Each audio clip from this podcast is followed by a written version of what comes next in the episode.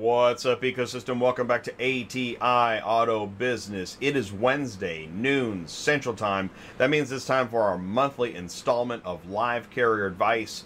We're going to catch up with uh, your D O T guy, Brian Riker, F M C S A, D O T regulations, equipment, maintenance, inspections, proper distribution of weight, C D L, M C S one fifty, if it's carrier, trucker, driver, broker, dispatcher, anything in the spectrum of trucking questions, advice, and answers. And Brian Riker is not only your D O T guy and has a podcast, but he also has a company where you can work with him if you need, if you're at that next level and you need help at a professional level. Brian has that. But here he joins for thirty minutes live for casual discussion, checking in with the ecosystem to say hello. And please do feel free, feel free to jump in the live chat.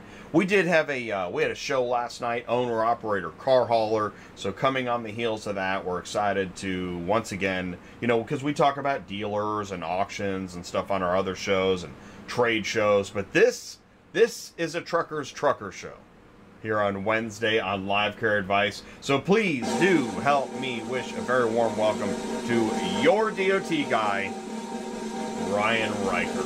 Brian, can you see me and hear me okay? No, I can't, Jay. No, you can't. Ah, darn it. All right, well, good. Excellent.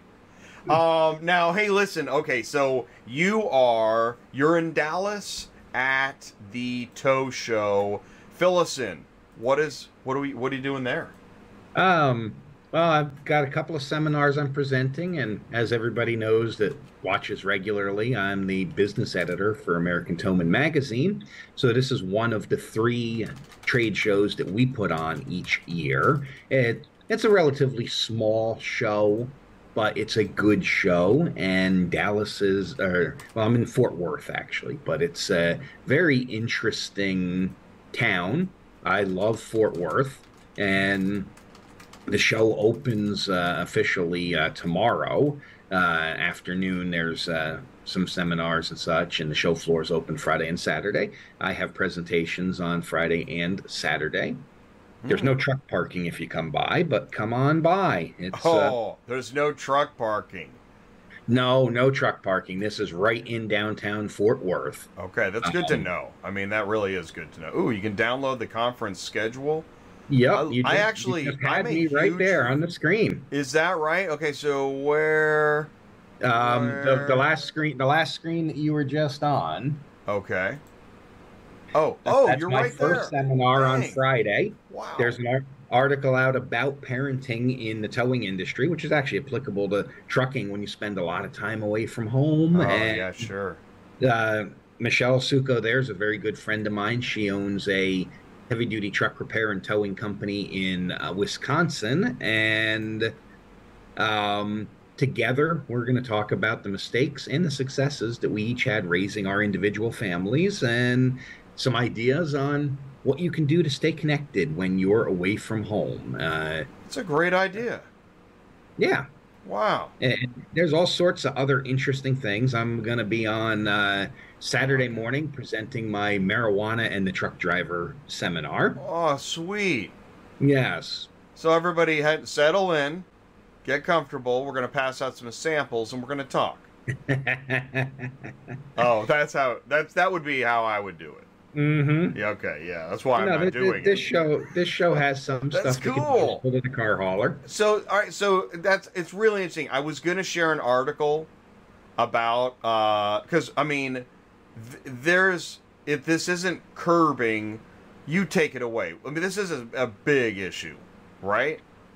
Oh, right. We're having the largest increase in positive drug tests for marijuana that we've ever had, and it's directly related to the decriminalization or legalization of marijuana and its derivative products like C B D oils and such. And either someone misunderstanding that because they have a prescription they're allowed to use it, which you're not, it's still federally prohibited for safety sensitive functions, or you're using an over-the-counter product and you're bet- betting your entire career on them being honest about their total T H C content, and for them to claim zero T H C and be legal to sell it over the counter, they only have to test one batch ever made below the threshold. A good reputable company tests every batch and makes certificates of testing compliance available on request, but not everybody has integrity with their products out there. And so the variation, the, the below the legal threshold is the same threshold that we use for the drug test. So it's quite possible that if they're off by just a fraction of a percent, it's going to show up on your drug test, and then you're going to be treated as a habitual drug offender, and you're going to have to go through the return to duty process, no, and it's rough. The, that's the thing. This, I think, is the real, like, you're like, oh, I screwed up. Okay, no big deal, too many cookies. But you go right into, like, nightmare, right? Oh, yeah. As There's no in-between. Have, no, as soon as you have returned a positive drug test, and you're required to operate a vehicle that requires a C D L, you can no longer. The moment that result is confirmed positive, so they'll do the first sample, it'll come back positive, the medical review officer will call you to see if there's any lead, legitimate reason why, because certain prescriptions will also appear as prohibited substances. However, having a prescription for a marijuana derivative is not a excuse for a positive drug test under federal regulation. So then they report the positive, or you pay the money and ask them to test a split sample, and they test it. And if that's positive, that gets reported as a final test result. And then you are removed from safety-sensitive functions. And if you're an owner-operator and you don't remove yourself, you are facing criminal penalties should you get caught. The test result will be reported by the M R O to the clearinghouse. And officers now are querying the F M C S A clearinghouse as part of their roadside inspection, or at least they have the authority to. And if they see you're in prohibited status, you're done. You're out of service for operating in prohibited status. And that is not a civil, that is a criminal position to be oh in. God. Starting so, in twenty twenty-four, oh these positive tests will automatically be reported right. to your state driver's license agency. Oh God, so the moment you get a confirmed positive, your C D L will be suspended until you complete the return to duty process. You know, you just made me think of, so we were, we had, we were at the T S A coming back from a trade show, and I had a water bottle in my backpack. And you're a criminal. You're awful. Exactly. Exactly. In today's world, okay, throwing away the water bottle. But in two years, three years, the day will come, you know, interrogation room and Gestapo. I mean, yeah, just it's for possible. Attempting. It's actually possible. Because they, so my point, okay, so can we recommend, all right, skip the C B D. Can you say, I recommend Bud Light? Can uh, we do that? No, you can't, can you? No. But no. I mean, but we, we know, okay, listen, man, it's been a tough day. People barking at you, and you're on camera. I mean, you're stressed out. You, uh, we get it, and you don't feel like working out, right, or doing something, right? All right, listen, me neither. Last thing I want to do at the end of the day is like do push-ups. All right, so we, you need to wind down. You want to watch a movie. You don't even want to make a phone call. You just want to chill out. You can't do C B D. It isn't gonna work out. No. So what's the left? Bet, you got best, Bud Light and what? Well, e even there, your alcohol. Yeah, but, but you're parked. And well, you can't e move, right? Well, e even being parked. My gosh. It's going to depend upon the state you're in. If they can determine, some states will determine an open container or a D U I violation simply by you having the keys to a vehicle in your pocket. No, really? New, Jer New Jersey does this. Oh my God, I didn't New think Jersey of that. New Jersey does this. They, uh, in fact, I have a personal family story with my uncle who was walking home four blocks from the local bar. He did not drive to the bar. His car was in his driveway at the house. His house keys are on the same ring as his car keys. And he was stopped for public intoxication, was cited for um, D U I, even though he was nowhere near operating a motor vehicle, and it was upheld in court because they said, well, you had your car keys with you, you're walking towards your car, you had the intent to drive. The car was in his driveway at the house four blocks from the bar. Um, so, whoa, alcohol. Whoa, whoa. So, all right. So what's left? What what what's left is nothing. Um, you can drink when you're a truck driver. You just have to... Not in your truck. Uh, well, depending on the state you're in, you could drink in your sleeper berth, but then you have to dispose of the cans, and you can't carry any unmanifested alcohol. Well, that's with, why they leave it in the parking lot. So you can have a you can right. you can buy a single beer or two. Are lot lizards legal? They're more legal than alcohol consumption. Now that's a seminar. Um, this but is ser crazy. Seriously, you no, you can drink. Terrible. You just have to you just have to have it out of your system before you drive. No traceable amount, and you have to stop consuming four hours at least before you drive, but don't get caught with it in your truck. Um, and D O T, remember, the law enforcement and motor carrier enforcement do have permission to drive through truck stops and public parking lots in a lot of areas and cite violations when they see them. So, wow. And the C B D, if you're going to try to use that for a legitimate reason, make sure you're getting from only a high-quality distributor that guarantees right. with a batch by batch certificate of compliance that it is below the zero point zero. I wonder is that does anybody does anybody make like trucker C B D? We know you won't get put out of service. I don't. I am not that familiar. That's I have actually, not. Right? Wouldn't that be a good? You, you would think they would for the stuff that trucker C B D counter at the truck stops. Yeah, next to the white cross. Okay. What is this, yeah. high school? By the way, but camera um, one, we just want to say these are all opinions we're sharing. Uh, none of this is meant to be taken as business advice, but we, you know, we want to give you something to think about. So if you need to take this up a notch and seek professional help, please do do that and let us know if you need a referral. Uh, otherwise, we are just two guys talking. Mm-hmm. Um... Wow, that was, we never know what we're going to get. Ty will be in here shortly. Let's do this since we're on like just crazy topics. Uh, actually, I want to jump straight to this. Semi-truck manufacturers agree to California diesel engine ban for twenty thirty-six. Are we, are we really paying, what, what is going on? California has lost their ever-loving mind. Right? Um, I mean, and I, listen, I used to live there. I've been painted as a lefty, I'm sure, at times. But I, this, what is this? I wouldn't say that too loud anymore. That, listen, um, I, I'm one of the last people left that's just like, I still believe in like eighties freedom. Mm-hmm. So what this is... And unfortunately, this will spread because there are several other states that automatically adopt California regulations when it comes to vehicle emissions.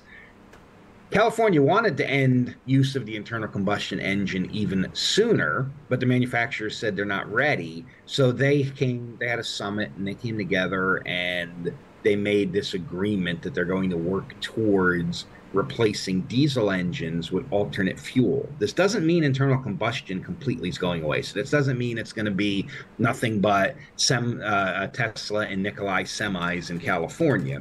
But this means hydrogen fuel, uh, nitrogen, uh, liquid propane, liquid natural gas.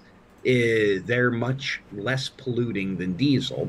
That said, there are limitations to range and power and torque, but that is the direction that California is going, and the major truck manufacturers have agreed to comply with this. California has a current rule on the books that requires fleet operators to start transitioning a percentage of their fleet, and it's an increasing percentage every year between now and twenty thirty-five, to alternate fuel vehicles. They do have options other than electric, but this is going to greatly change transportation. And California is a major transportation market that is critical to all of North America, not just the U S, but Canada and Mexico as well. It is a major import point. I would expect to see imports ship shift to the East Coast, because what we're going to end up seeing is micro trucking, where California will have transfers like we have at the border in Texas. We'll end up with transfers at the California border, where stuff is, sits in a warehouse on the California side, and on the Arizona side or the Nevada side, it goes into a diesel truck and continues on its way. And this isn't just diesel trucks. That other regulations in California are attacking the steamships that come into the ports and the trains that move the freight in and out of California. So I, just speculation, I predict a massive shift in where and how our freight is moved in this country in the next decade. I like camping, fishing, boating, hiking. I like that stuff. I believe in the environment. But I don't know if we're still, if, is this still, I can't understand how, here's what I don't understand. Immigration laws don't match the other cleanup efforts that I see in California. Trying to keep straws out of the ocean. There was just an article about how much crap there is, like human crap, human feces on the beaches. So if you're going to clean up the diesel thing, wouldn't the other policies want to match that level of, like, you know, you're going to make it Singapore or something? That's not what's happening. So no, I you, can't understand the overall picture. The overall picture is the California Air Resources Board is a very powerful bureaucracy that was created out of necessity in the early seventies because the smog was so thick that you couldn't see your hand in front of your face in California. But they... Might as, they might as well operate autonomously, because they create regulations and then the California legislature creates laws that force these regulations to be valid even when they're exceeding the scope of their authority. Like A B five, right? Yes. And so California has a very broken legislative process and a very broken government where what they do does not always balance out, because you're right. Some of their social policies doesn't make sense. Do not match their concern. They, they don't. And I understand about sensitivity of race and immigration, but it's out of control. There are homeless camps. There, there's another article. There are homeless camps all along where they have Hollywood studios and stuff. And I mean, it's not, it's not just a, a a social sympathy issue. I mean, it's a it's a crime problem now. Well, well, with, without going too far down that rabbit hole, they've had recent court decisions that have made it all the way to the state uh, Supreme Court, I believe, uh, where they've struck down laws that protect private property, where people wanted to evict the homeless off of their own private property. So in California, you can go set up a tent on someone's front lawn and they can't a, throw you out. Squatters' of rights. You see these yeah. on TikTok. You're like, wow. Yes. And and so they have stripped away. You believe can't me, tow I away a sympathy, car. But yeah. You, you can't impound and tow a car away in California if it appears a person is living in it. Right. Because you're that. taking their house away. And they have all sorts of strange rules out there. And I can understand the sensitivity to taking someone's house. But my God, what, what, all you got to do, anybody should just drive the streets. I, it's really wild. Well, what about the private property rights? I mean, the studio has the right to use their property. I have the right to use my well, front. Exactly. And it, it, it, it's mind-boggling. And then I heard Gavin Newsom. I know we've gone political, but my gosh. I heard Gavin Newsom on Fox News, and he doesn't sound stupid. So what's going on? He He's not. He, he's, he's not. He's a very intelligent person. He just has his priorities in the wrong place. It's, it's whacked.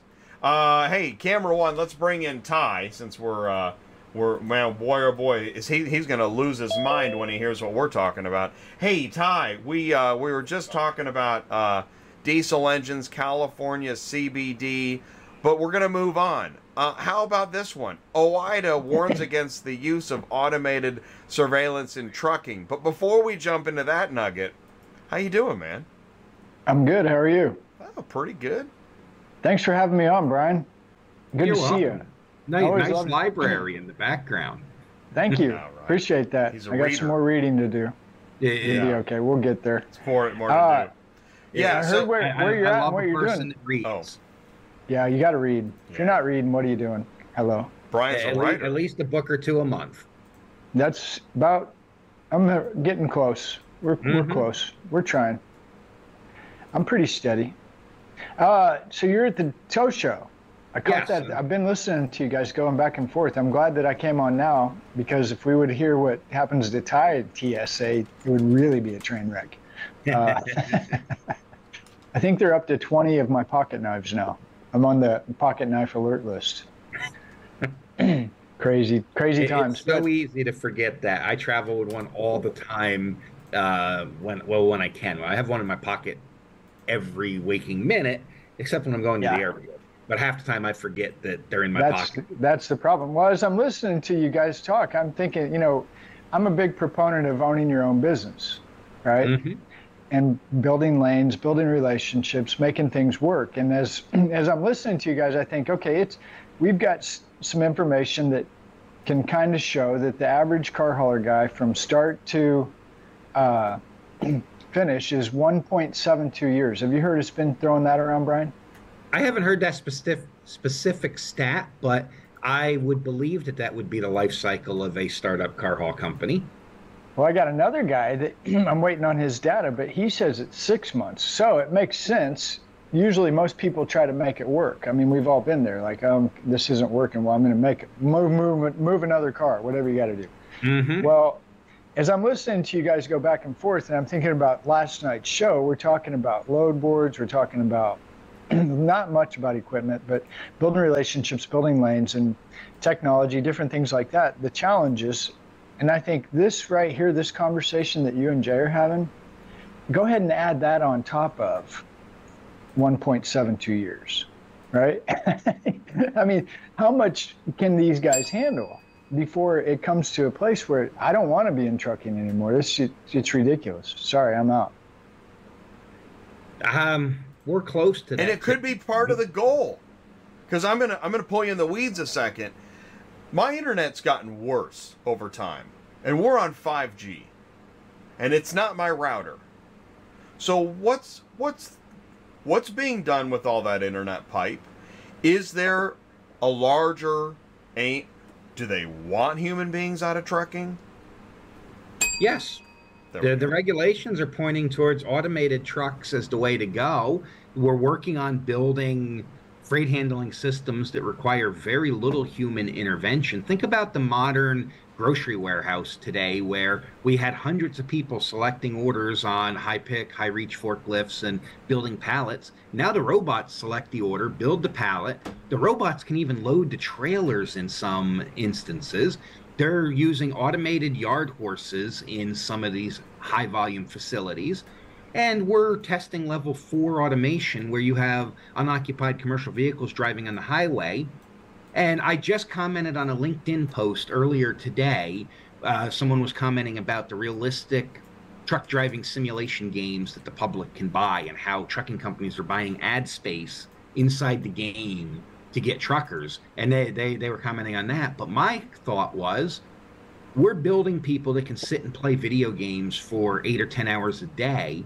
I know that they're building trucks that can be remote controlled, because the automation can work, but there's certain things you need a person for, just like a remote operated drone that the military uses. We're training the next generation of video gamers to work from home, drive that truck for one or two miles to get it in the dock or get it around the corner in the city street that the computer can't, and then do that again. So now we're gonna have one person operating one hundred trucks. We're gonna have self-driving cars, and I know this is a fact because I have personally participated in a test where automated cars would drive themselves off the rail head, or off the trailer in the rail yard, and onto your carrier with specially placed sensors. And they're working on changes to regulations that allow mechanical clamping devices instead of straps to secure it. So you're going to be able to have your self-driving car drive off the production line where it's built by robots, drive into the train, drive off the train onto the car hauler, and then drive from the car hauler to the parking lot, and then from the dealer, it's going to deliver itself to your driveway. eliminating ninety percent of the people in the supply chain and replacing them with robots. And eventually, we're not even going to have to go out to the store because the car is going to go shopping for it for us, and the robot at the grocery store is going to load the groceries in the trunk of the car. The yard. These are oh all God. the robots. Well, yeah, that there it is. There's right that there. one, and then I'm thinking of Brett. All Southern. these little. Clean yep. Next. Think think about that. Think about just setting the trailer on the automated driving piece, and it drives itself down the road. You don't need the tractor because you don't need room for a cab when there's no human involved in it. That same concept could be the future of what our current tractor trailers look like. And now just tie two of them together and you're moving two full-size trailers in almost the space of one tractor trailer with a robot doing it. And when they get to the city that they need to go to, they decouple and one drives east and one drives west for the final mile of the delivery. And you have one person sitting in a control room somewhere in the globe using a satellite to move that for the final mile or two when there's not sensors at the uh, individual shipper or receiver it's going to. What blows my mind is how many of these things are already there. I work with a auto parts recycling company. Nobody thinks of auto salvage yards as being high tech. I work with an auto recycling company that has a automated high-reach forklift that drives itself based on sensors built into the concrete to pull used auto parts off the shelf and get them ready for the trucks to deliver. There is an auto recycling company somewhere in the U K that has almost fully automated. It's almost one hundred percent robots doing the deconstruction of these wrecked cars. You know, the cars we haul out of Copart that everybody loves to go to the recycling facility. There's a company in the U K that has almost fully automated that process where there is no human involved in tearing the car apart, putting it on the shelf, and then putting it in a truck later for delivery to the body shop. And like I said, I work personally with a company that is currently doing this in one of their largest facilities and is probably going to do it in other facilities because labor is so hard to come by right now. So, okay, so then, because I've heard someone say, well, China's going to have a population problem because they're they're... their death rate exceeds their birth rate. I'm thinking, not with all this automation. Yeah, there's not going to be a problem because we're not going to need the extra people. Yeah, dude. They're right on track. Heck, they might be a few people heavy. Yeah. Jeez. It's okay. And, and, and we're not we're not yeah. doing this just to spin yarns and throw tobacco. This no. is important to recognize. Right? Yes. I For don't... anybody investing in a business today, understand that your market is going to look significantly different at the five, ten, and twenty year mark from today. That is going to happen. Mm. Boy. Um, all right. Exciting. So so what Ty said the other day that made me think he's got to be here. I said it. I think it was Monday. Ty, what did you say about a driver and some wires? And what did you say? Driver and wires? The wireframe? All right. I'll, so you said to me. Thanks, Ty. You said, all right, you said uh, it was something about, okay, if, if you were, if, and you were talking to somebody, if there's a couple wires that need to be replaced for oh, a light bulb. Oh, well, the light. Yeah. Yeah, okay. Tell me. All right. So I know this, trying... nobody wants to hear this, but it we're it's like, not like we're, you know, going to win a popularity contest on today's show anyways. Right. So uh, we were talking about fleets, guys that have, say, five or more trucks. Mm-hmm. And we were talking about drivers. And one of the things that we don't talk about much is driver, driver retention, culture in your company, right? Correct. So I remember having drivers that literally carried around the little pocketbook, the Federal Motor Carrier Safety Administration pocketbook. Mm-hmm. And they knew that book way better than me. That's drivers. a good professional driver. Very good, but where it would come into some trouble sometimes is there's a marker light out on the trailer, side mm-hmm. marker light. I'm not there, I can't see it. Driver that knows the book says this is a violation on page whatever, two eighty-seven, subsection two one, what, you know. Like, yeah, well, can you just put another light bulb in there for me and get on down the road? Because really, we need to get on down the road. Can't do that. Mm-hmm. Oh, boy. And yeah, you run into those kinds of service call for a light bulb. Yeah, and I, I think, you know, as a, as a guy who owns a bunch of trucks, w- what do you do with this? Because there, there's truth, right? He's not lying. It is no. in there. No, if he's discovered a violation, you can't compel them to take the truck down the road till the violation is corrected, and the driver's doing his job by finding it. Now, there's two sides to this. The smaller fleet is going to try to incentivize and encourage their driver to be able to make that repair. And if, if your driver doesn't want to do the repair, you don't have much choice but to send a mobile service tech out and then maybe start looking for a different driver that works for you, or train your drivers how to make these repairs.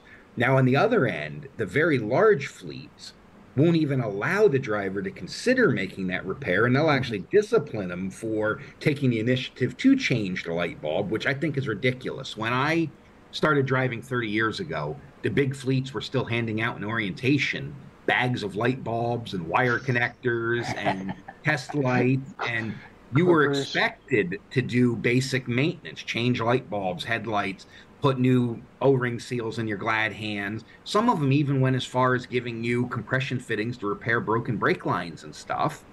My trucks, we all carried spare bulbs. We carried the field installable hydraulic uh, fittings for the different sizes wow. of line that went on the car hauler. And I equipped the trucks with a air-powered cutoff wheel so that you plug into the air system, zip through that line when it bursts to cut a clean section out, put the connections together, and you're back on the road. And the drivers were expected to be able mm-hmm. to do these basic repairs. It was in the job description, so they knew from day one in orientation. So in your case with your driver, maybe during orientation you need to be crystal clear that this is part of the job to make minor repairs if that's what you expect out of them. Yeah, no, we, we didn't, you're right. Yeah, it is frustrating, but even when you make the expectation known in the very beginning, so I'm the worst guy to hire people. My hiring process is something along this line. I'm going to lie to you about six times a day. You're going to hate me about twelve hours of the day. I'm going to ask you to do things that no probably reasonable person would ever ask you to do. Do you want the job? Well, if they take it under those conditions, what can they expect? that's, that's why I lay it out real clear. I mean, you know, you've had it happen. You've had drivers, you send them up to get nine cars, six cars, and there's four or there's three, and they're they're about ready to come unglued because they're getting paid commission, and you're trying to yep. keep them happy as well as try to get the cars moved, and you got to spend four hours explaining why I told you, yeah, I did tell you to go get six, but here's why there's only four. There's this thing called I F S. There's a thing called post-sale inspection, and you you spend a lot, a lot. You know, we had Rod Hamill on last night. He's got twenty-seven stingers. Mm-hmm. And he does a little, a nice mix, actually. He does O E M, he does used, and he does load boards. And as as I'm sitting there talking to him, I'm starting to remember all these things that, you know, the amount of time that you have to invest in your drivers to have them come to work and, and want to come back to work. And then you deal with things like this. You know, I'm, I'm sorry, I'm not doing that.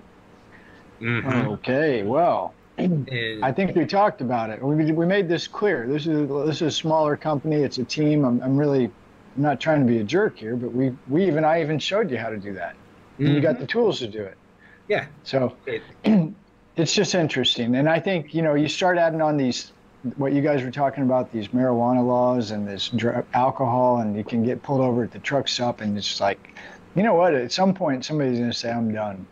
Well, the drivers are. This is right. why. And I don't I don't like making fun of them, so this is not a insult comment, but this is why we're seeing the flip-flop and sweatpant crowd, because this has gone from a job where, well, I'll be quite honest, when I started driving thirty years ago, I had a crappy job in the, right in the beginning, but then I got into auto transport early on. I got into auto transport in nineteen ninety-nine. And I was making six figures in nineteen ninety-nine, and I have friends that are working for some of the best fleets in the country, both union and non-union, and they're making just a few dollars more than I made in ninety-nine to do the same job with much higher demands, much tougher yeah. restrictions. Yeah, the equipment's got easier to drive and operate, but that's about it.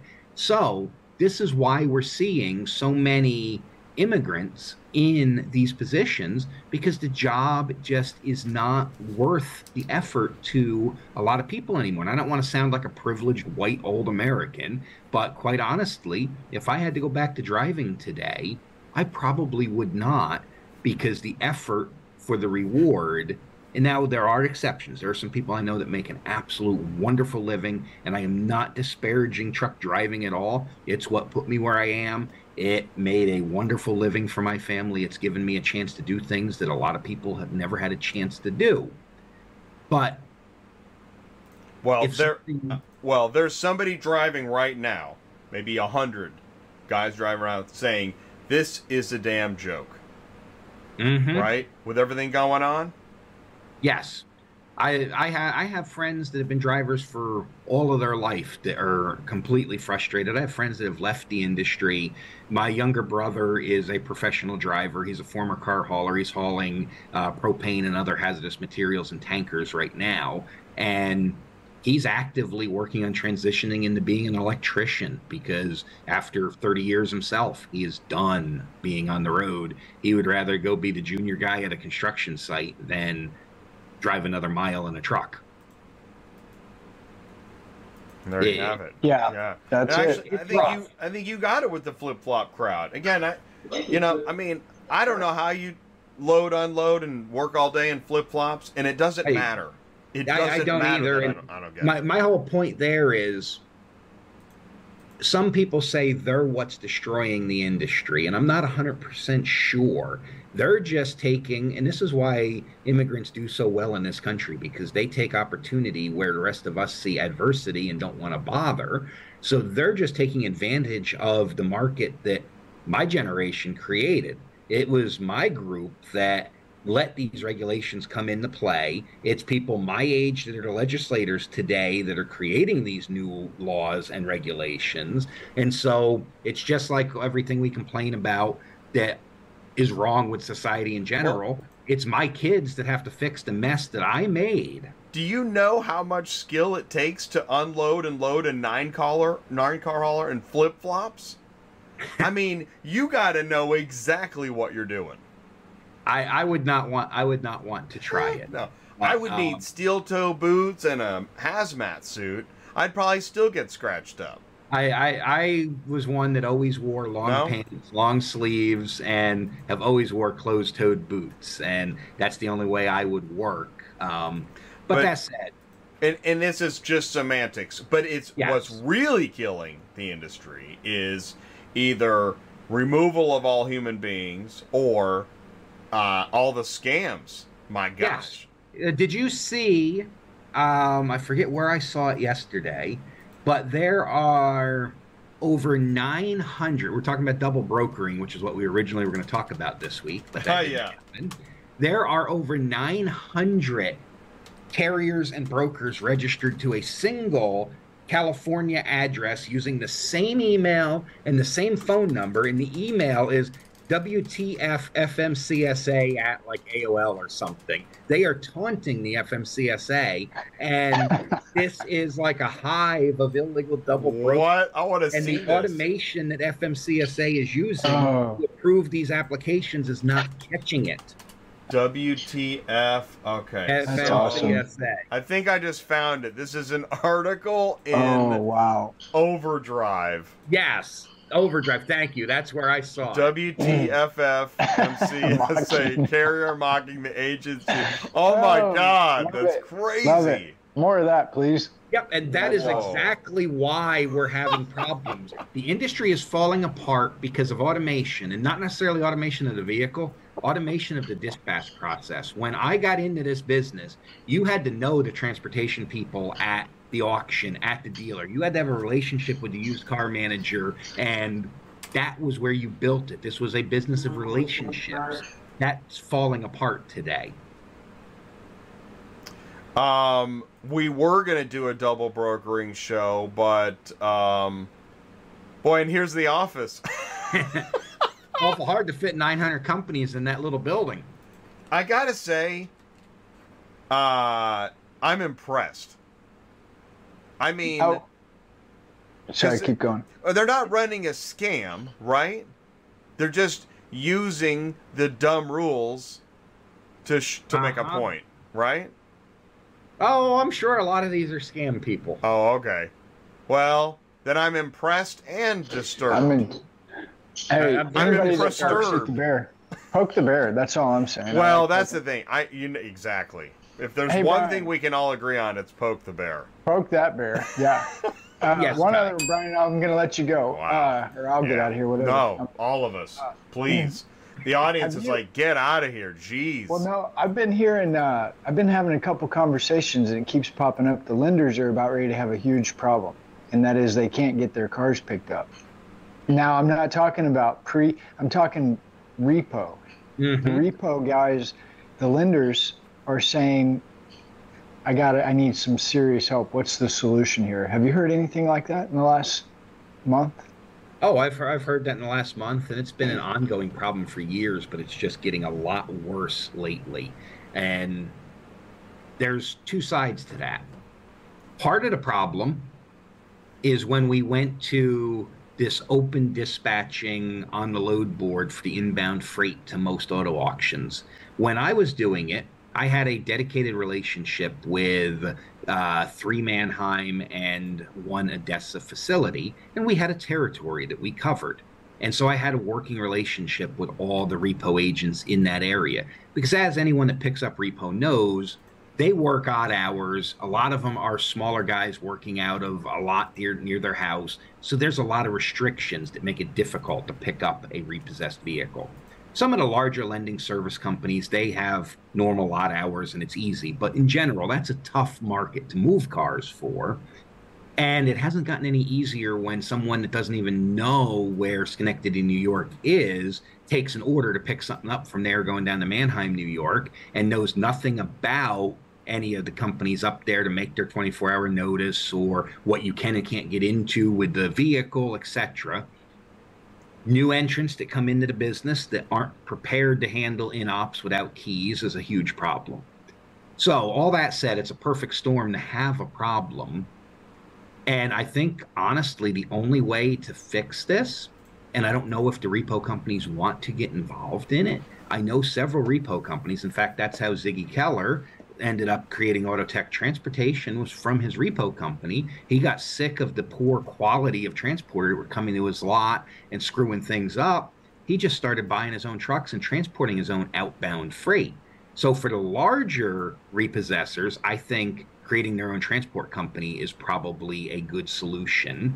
And then doing some backhauls, make it for hire, do some backhauls to their market, because they're going to be friendly with all local dealerships and stuff anyhow. But otherwise, the real solution is for the auctions to pull their head out of their butt and go back to creating relationships with local transporters instead of going for the lowest possible lane rate average that's on the broker board. I got nothing. That was, that's it. The mic drop. That's all the truth. Boom. I'll talk to you next. See you Friday. Right on, man. Good job. Well, hey, oh, yeah. Hi. On, on, this same, yeah. on this same subject, I'm involved in a project with a salvage auction that got tired of having a hard time getting transporters, and they are starting their own internal fleet again. They had their own, and this is not the big one that you're thinking of that has already done this project. It had yeah. six hundred trucks before they laid us all off, and now they're back up to almost five hundred trucks. This is the second largest salvage auction in the nation. They're now a just over one hundred and shooting for many, many more of their own internal trucks to manage their transportation, because the transportation purchase, the purchased transportation network is so broken that they've decided to just bring it in-house again. And so I think we're going to see a revival in private fleets in the next couple years as well. Which is uh, overall, that's why I always, and Ty knows this too, I'm always asking, given how many folks are starting a business, isn't there a percentage that might want to consider just driving for a company? Absolutely. The, owning your own business is not for everybody. You could be the best driver and the best car hauler in the world, but if you don't have the other business management skills or the discipline to manage money, uh, the ability to sell yourself, then you're going to have a tough time being successful, even though you have the hard physical skill to be the best car hauler, the best truck driver in the world. Right. There's so much more to this than just operating the equipment. And companies are looking for that skill. That's what's so interesting. They want you. They yes. want yeah. you. They want you. Well, that's why I really enjoy coming on your show, Brian, because uh, I think we're uh, like-minded. I think you're definitely more book-savvy when it comes to the law than I am, but I love the back and forth. It, it confirms you're hearing the same things I'm hearing. We don't run in the same circles, same problem, same, we both think here's some solutions if anybody wants to listen, but we're just going to keep doing what we do. Mm-hmm. And that's helping people survive. Which, by the way, how do you get a hold of D O T compliance? Ooh. No, that's easy. Um, you can email me at onair at your dot guy dot com. That's all one word, O N A I R, at your, Y O U R, D O T G U Y dot com. You can visit my website, your dot guy dot com, and use the Contact Me link on the page. Um, you could also search for the podcast On the Road with Your D O T Guy anywhere you get your podcast. I'm about a year behind getting new episodes up, but uh, it is there. And um, you can send a message to the show here, and Jay will pass it along. Jay and I share the on-air email box, although he never goes in and reads it, but it allows us to know what's going on. That's the one I gave you access to two years ago. Oh, yeah. Um, it's on my to-do list. Yeah. But no, seriously, Jay will tap me on the shoulder if uh, you send him a message. But the best way to reach me is shoot me an email at onair. Links in the live chat. Exactly. Fleet compliance solutions dot net, your dot guy dot com, and that, yeah, on air at your dot guy dot com. Get ready to read. He does. He, he Brian's down. Brian sends the most complete answers. Like I'll get a oh, question on I'll man. get a question on the YouTube yeah. channel. And I like I, I just I'm doing right to go. Brian, guy's a writer. Yeah, yeah, I've I've awesome. been in those email threads, and I've seen the answers. Good job, Brian. Yeah. Well, thank you very much, Jay. Thank you, uh, Brian, for having me. Good to always see you, Brian, and awesome. we'll probably bump across each other soon. Thank you, guys. Sure. All right, Thanks, we'll let guys. you go, and we'll schedule the next show. Have a good one. Thanks, Ty. Uh, all right, so let's do this. Let's look at, because this is a great way to, I think, wrap up the show as we look at the next episode. Um, I've got August ninth as our next one, because we're doing Let's the second see. Wednesday of the month. That's kind of the default. Yeah, August ninth uh, looks like a good week for me. So okay, cool. Um, it's just before the Indiana Toast Show. Mm. I might even actually be at home in my studio. Whoa. So yes, we can do August ninth. All right, cool. So August ninth it is. I'll set up the live stream link. And as always, um, you know, the shows have gotten more interesting. This was a pretty political show, but I don't know how you cover F M C S A and D O T without also, I don't know. Yeah, you, you have to, because they're politically guided regulatory bodies. So the current political climate, whether you want to play politics or not, the current political climate dictates what happens in our industry. So mm. I absolutely encourage you to get involved. Vote. I don't care who you vote for, but vote, because when you go to talk to your local lawmaker or your federal uh, legislator, the first thing they're going to do is pull your record and see if you vote. They can't see how you vote, but they can see that you're a regular at the poll. And then they're going to listen to you a lot more closely because they know that you're active. Because sadly, only probably twenty percent of the country is actually active all the time. I was at an event this Sunday with uh, Pennsylvania uh, Representative Matthew Cartwright. He's a former trial attorney that doesn't necessarily get along with the trucking industry. However, right. there are a lot of other things that he and I see eye to eye on. Right. Doesn't and mean he's always wrong. Yeah. When we've asked him, we asked him to finally back down on his insurance increase bill, the Insurance Act, a couple of years ago. Mm-hmm. I was part of a coalition that worked with O O I D A. I represented the uh, Towing and Recovery Association of America.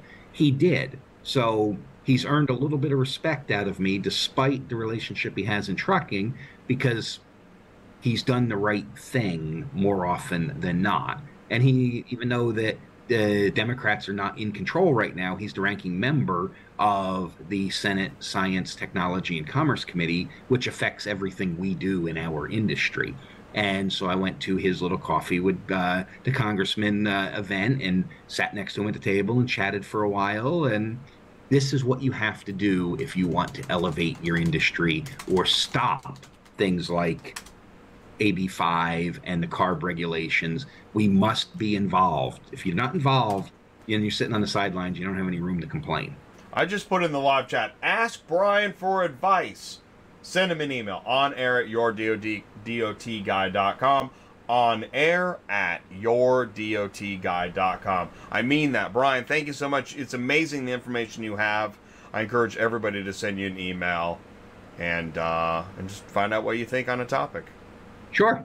Thank yeah. you, Jay. I'm happy to be here. Happy to help. Have a great uh, have a great show this week in Dallas, and we'll see you next month. I will. See you next month. Thank you. All right, man. Thank you so much, Brian. Thanks, everybody. Thanks for tuning in to A T I, Auto Business Live Carrier Advice. We'll see you soon. Please do join us tomorrow on Dispatching Live, and you take care. Peace out, everybody. Thank you.